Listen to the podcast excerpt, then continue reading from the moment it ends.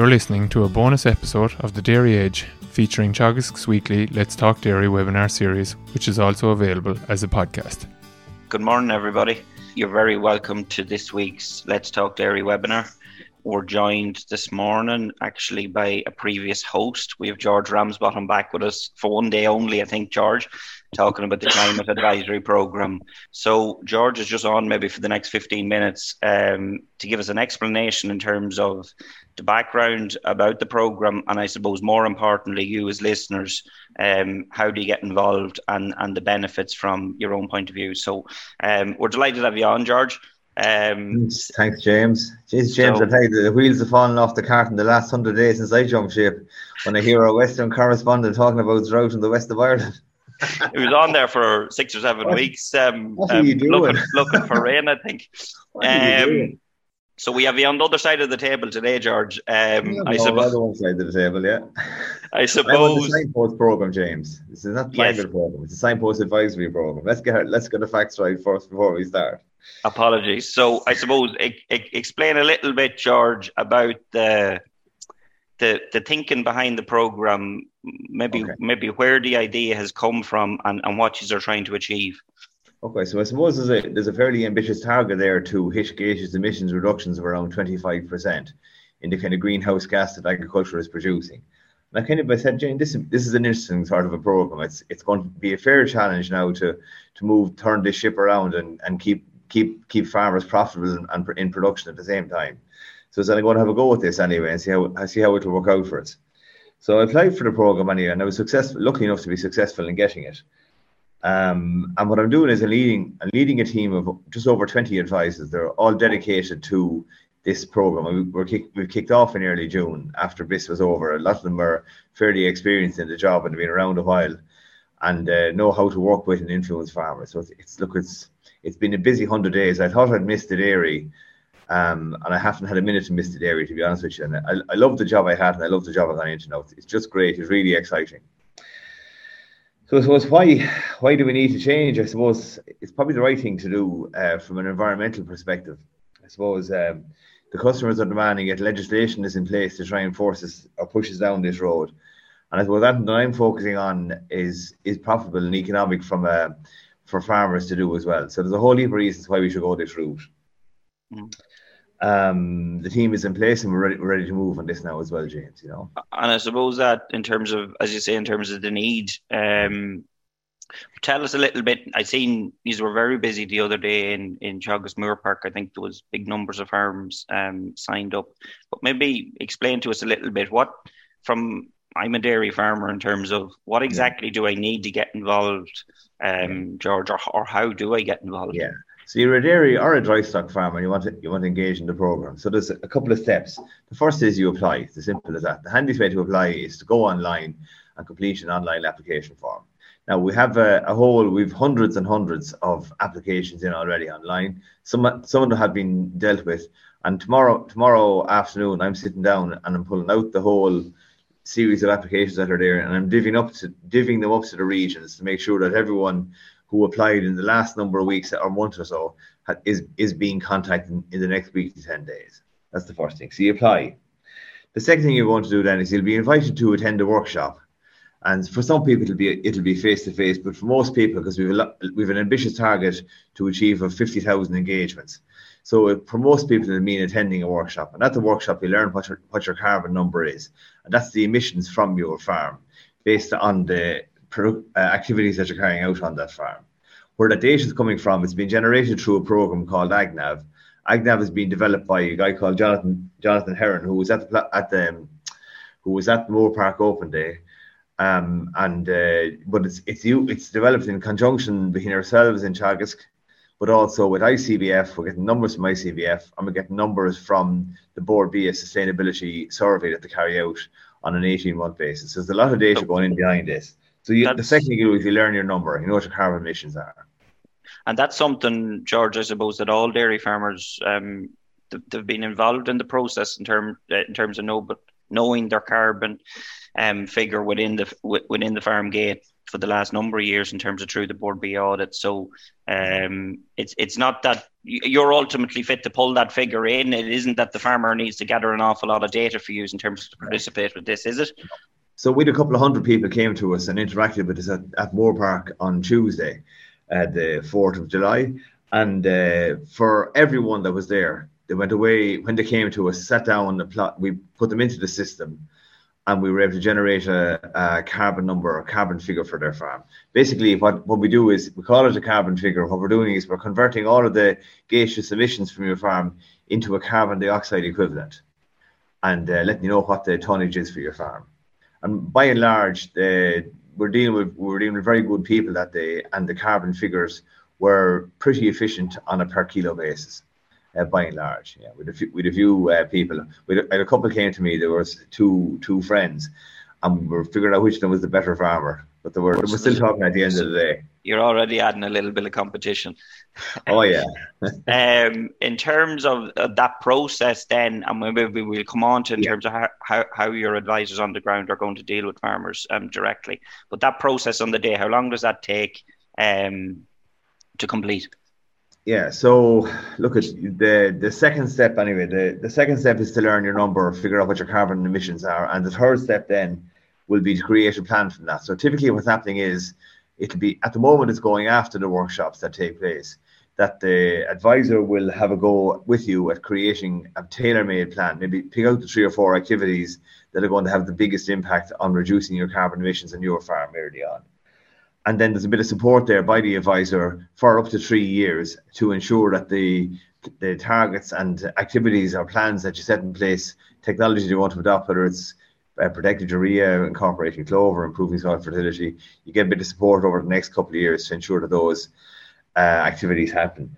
And finally, the, the, the last thing we're going to do is we're going to report on the progress that's been made because it's very important. We're, we're the one industry. we have a great industry. We're, we're the one industry that has um, that has a fairly good plan in place to tackle the emissions targets that have been set for them. A very clear plan. And uh, I want to report on the progress that farmers are making because it's, it's important that the wider uh, population knows the uh, sincerity and focus that farmers have on improving the situation in terms of gaseous emissions from their farms. Yeah, absolutely. As always, folks, if you have any questions for George, do pop them in the chat box. We have one there, which we will come to.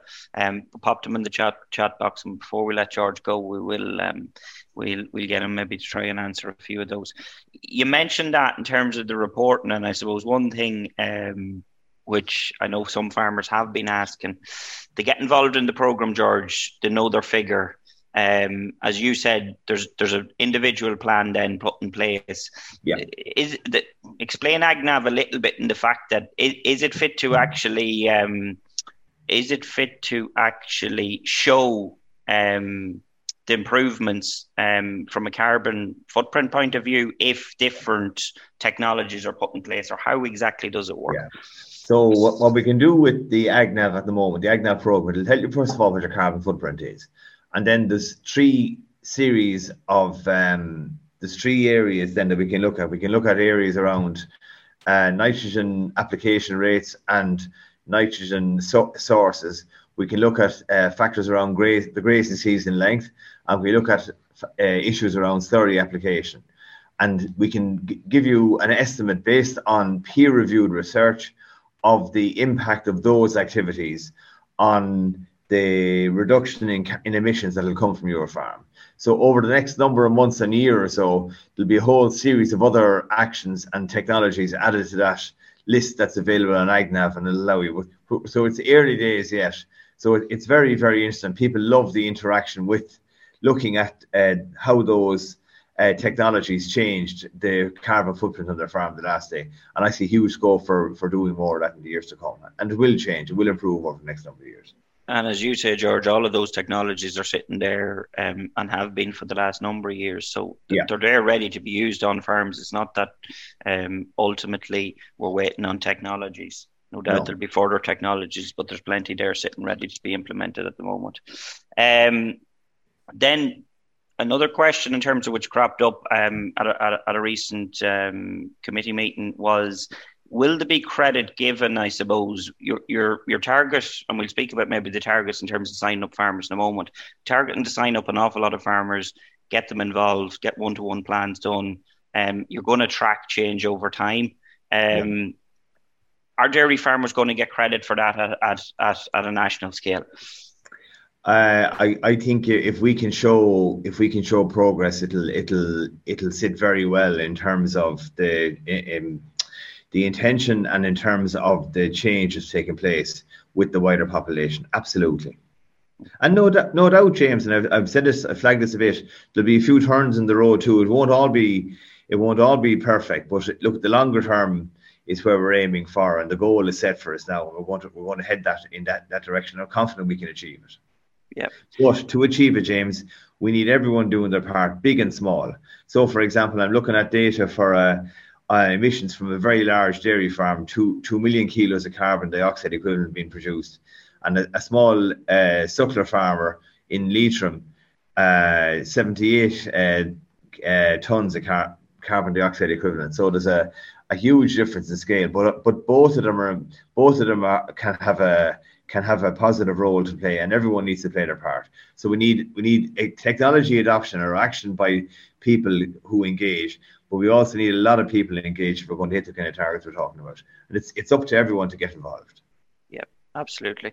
Um, in terms of targets, um, what's what's the plan in terms of the, the number of farmers you're trying to get involved? As many so, as possible. You're going to tell. there's 130,000 farmers in the country, but we believe we can we can hit 50,000 farmers. Now, just to put that in context, Teagasc has about 40,000 clients, so we're trying to hit more farmers than we have clients the service is free to everyone, whether you're a client or a non-client.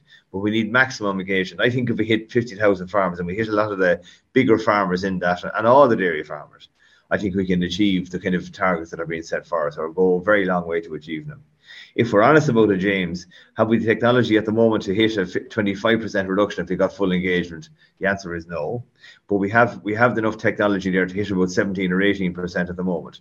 But there's a couple of new technologies in the pipeline, principally around slurry additives, but more importantly around feed additives that will get us the rest of the way. Because the big the big emitter of carbon of carbon dioxide equivalent is the, is the greenhouse gas uh, methane. And that's because we're a ruminant nation. We've lots of sheep and lots of cattle compared to many of our, our contemporaries. That's where the big um, the big gaseous emissions are coming from. But we have additives coming that that will that we hope will will uh, have a big impact on that and cause significant reduction over the next number of years. Very good. We've a couple of questions in there, folks, and if there is any more, um, I suppose. Are you doing any work, I suppose, with farmers using foliar urea is a question, and that actually came up with Deirdre Hennessy on one of the boards the other day. What you say, James? I'm so, doing the interview again. Yes. there, there, there's no peer-reviewed um, work as such, no. but there's there's studies started and will be more studies starting um, um, with regards to that. So um, that's ultimately what's happening in that space. Um, the other question is. Uh, farmer planning on putting in red clover silage after second cut, thinking of burning it off after um, after cutting it. Um, so I suppose they're wondering in terms of it's getting late. Um, is that still recommended? Um, what's the thoughts? Getting late for James. Would you put it in? It's it's getting late in terms of I know in Ballyhaise there was um, red clover silage crops put in last year, and it's just in terms of managing those in late season, George, really, isn't it? Um, new reseeds, um, getting it sprayed. It really will depend on how soon that second cut crop is is harvested. Would, would, there be an opportunity to spray there before before cutting actually to save you a bit of time there, George? You go, you go in about a week ahead on a mm. crop like that, spray it off. I, I think I'd go for it. Um, but it's it's a brilliant crop. The red clover is, is just great, um, and it's it probably has greater potential to fix nitrogen even than white clover has. Mm. I've seen a few crops of it now and hugely impressive what's going on. But you need a couple of things. You need a high pH first. So you're going to need a pH of around six seven, probably six five to six seven for it to ensure survival. And the second thing you're going to need, you're going to need to feed a lot of P, P and particularly K on that crop. It's a hungry crop for K. So it'll need index three for P and it'll certainly need index three for K as well. And it'll need to be fed after it's put in and fed P and K every every month of the year and early next year to make sure that it establishes that you have time, but you want to get moving at it.